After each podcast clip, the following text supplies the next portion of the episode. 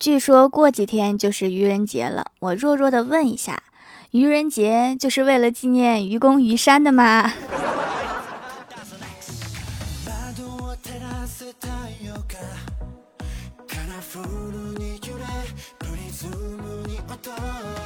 ？Hello，蜀山的土豆们，这里是全球首档古装穿越仙侠段子秀《欢乐江湖》，我是你们萌豆萌豆的小薯条。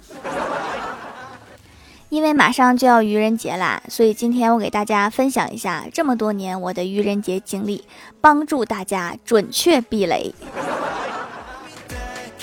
其实二月十四号是愚人节，四月一号才是情人节。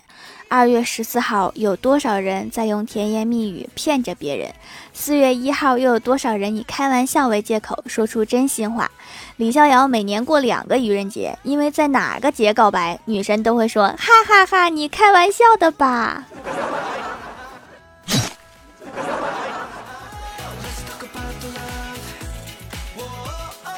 我记得去年愚人节的时候，我问欢喜今年有什么好玩的套路呀？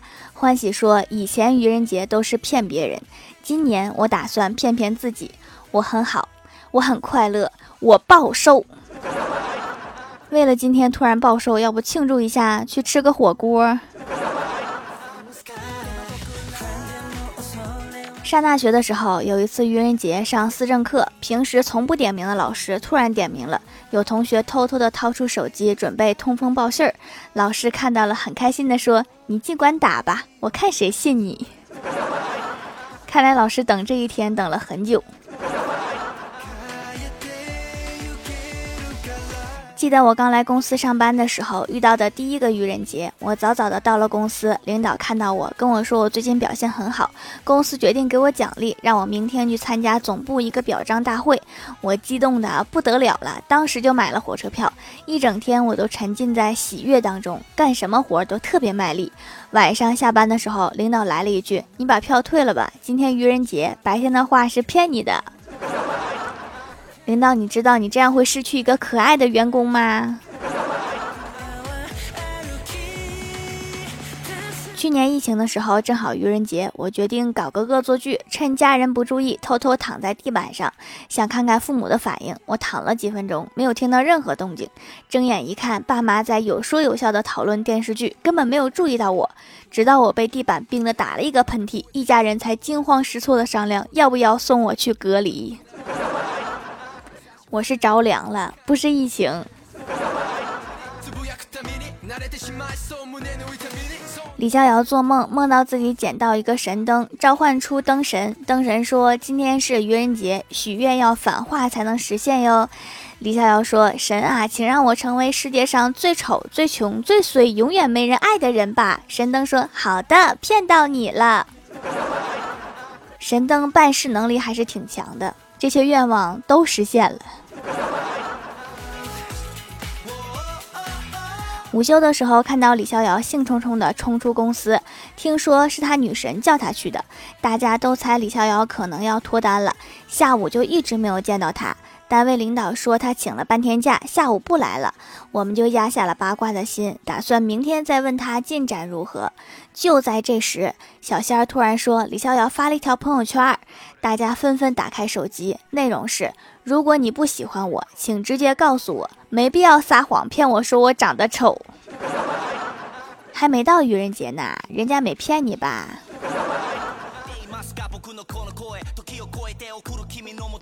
我们部门有一个重要岗位的姑娘要集辞，公司着急招人，移交工作，接连面试了五六个人，感觉有一个很不错。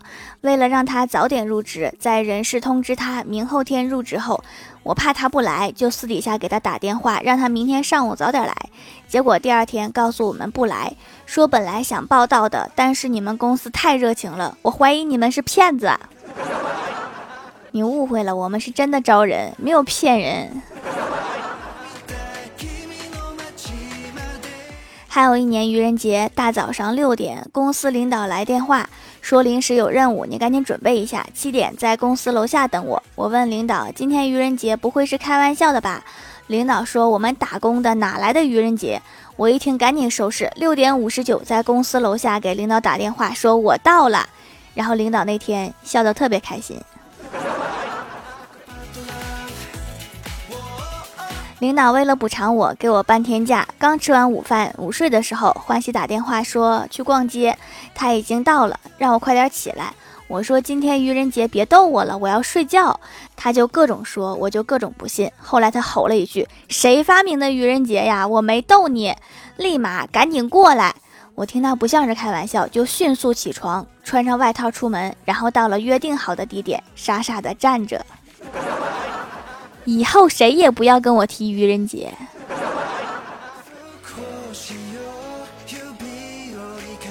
前几天同学聚会，一个男同学喝多了，跟我说：“上学的时候你为什么要骗我？我跟你要联系方式，你为什么给我一个假的联系方式？”我很无奈，淡定的从包里面拿出纸和笔，写下了手机号递给他。他果断拿出手机，本以为这么多年过去了，他会变得睿智一点，没想到他和以前一样，把纸丢在地上，说：“你还在骗我？这个 QQ 我加过，根本不是你。你再好好看看是几位数。”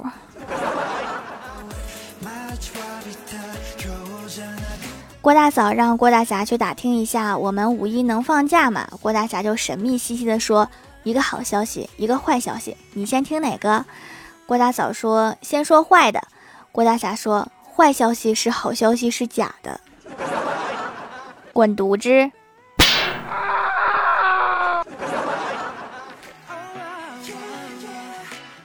郭大嫂在家洗碗的时候打碎了一个碗，埋怨郭大侠说：“都怪你。”郭大侠不解说：“你打碎的为啥怪我呀？”郭大嫂说：“要是你来洗，我就不会打碎啦。”有理有据，确实是郭大侠的责任。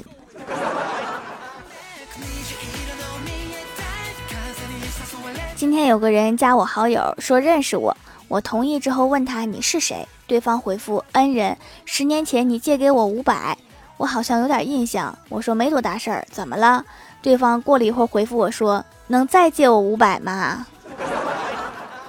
你不是来报恩的吗？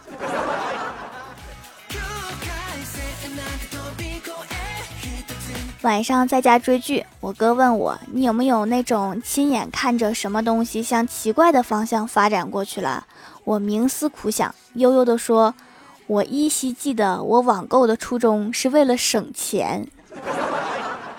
这么多年过去了，钱并没有省下，反而越来越懒了。Hello，蜀山的土豆们，这里依然是带给你们好心情的欢乐江湖。点击右下角订阅按钮，收听更多好玩段子。在微博、微信搜索关注 NJ 薯条酱，可以关注我的小日常和逗趣图文推送，也可以在节目下方留言互动，还有机会上节目哦。下面来分享一下上期留言。首先，第一位叫做柠檬小黄瓜，他说发个段子，往往是那些便宜的小餐馆才能吃到真正的好吃的，但那些装修华丽的大餐馆，我吃不起。条，我能入后宫吗？嗯，说的对，我也吃不起。下一位叫做诗英里亚，他说：“薯条，你更新太快了，我就退了两个星期，就有七集没听了，还补不完。那就周末一起补回来哈，记得留段子哟。”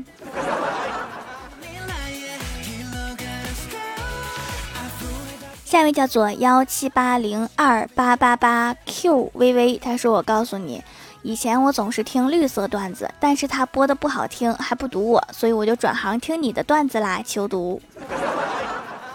绿色段子，如果我没猜错的话，主播应该叫绿色。”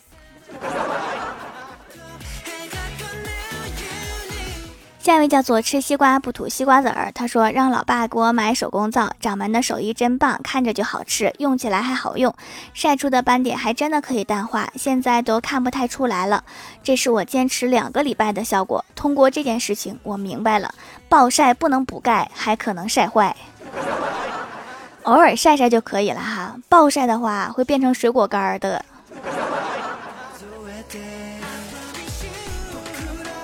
下一位叫做云慈去干饭了。他说发个段子：某系正在选班花，长相丑陋的彩萍正在发表参选演说。如果我当选班花，十年后你们就可以跟老公说，我大学时比我们的班花还漂亮，娶到我是你赚到啦！一阵热烈掌声后，彩萍高票当选。这个人的名字啊，总看成彩票，高票当选。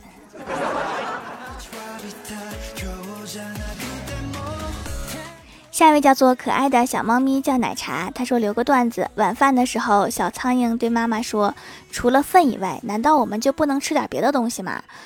妈妈气得一边打小苍蝇的屁股，一边说：“让你不懂规矩，让你不懂规矩，居然在吃饭的时候说这么恶心的东西，这个家教也太严格了。”下一位叫做红豆芽，他说：“条条你好呀，今天听到妈妈问弟弟早上见了小朋友怎么说，弟弟说早上好。妈妈问你跟小朋友分享玩具，小朋友跟你说谢谢怎么说？不客气。妈妈又问小朋友给你牛奶你怎么说？弟弟说吸管呢。我以为他会问还有吗？”下一位叫做糯米熊，他说最近婴儿霜、婴儿洗面奶都翻车了，不敢买了。家人开会决定买手工皂给孩子护肤，因为婆婆小时候用过自己做的，没有添加才更安全。薯条姐姐的手工皂特别温和，孩子就喜欢听薯条姐姐讲故事，用手工皂也觉得很安心，洗完脸小脸不红，还挺滑溜。以后就用手工皂给孩子洗脸啦。我就问一句哈，是不是？你们全家都叫我薯条姐姐呀！突然觉得自己像儿童节目主持人。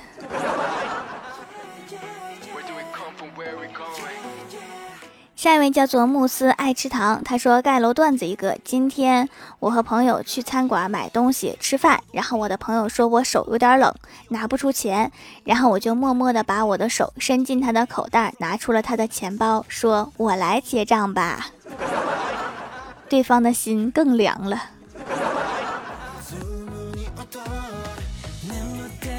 下一位叫做西瓜味七七，他说：“条条，你上次没堵我哎，留个段子。小明邀请小丽去小红去他家玩，小明爸爸买了一个哈密瓜给他们吃。小丽说：我要四分之一。小红说：我要三分之一。小明说：这瓜是我爸爸买的，我就不客气了，我要百分之一。”结果小明得到了一块瓜皮，人家都是一块瓜，小明是一片瓜。下一位叫做小薯条陈，他说郭晓霞做了一个实验，探究蜘蛛用腿听声音。实验一，蜘蛛放在桌子上，冲他喊走，蜘蛛走了。实验二，用小刀砍掉蜘蛛的腿，再冲他喊走，蜘蛛就不动了。实验证明，蜘蛛确实可以靠腿儿听声。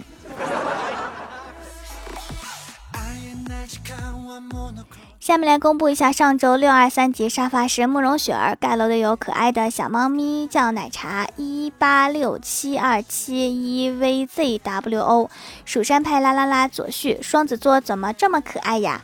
蜀山心情小殿下阿喵同学道之最帅，感谢各位的支持，记得订阅打 call 点赞评论分享五星好评啊！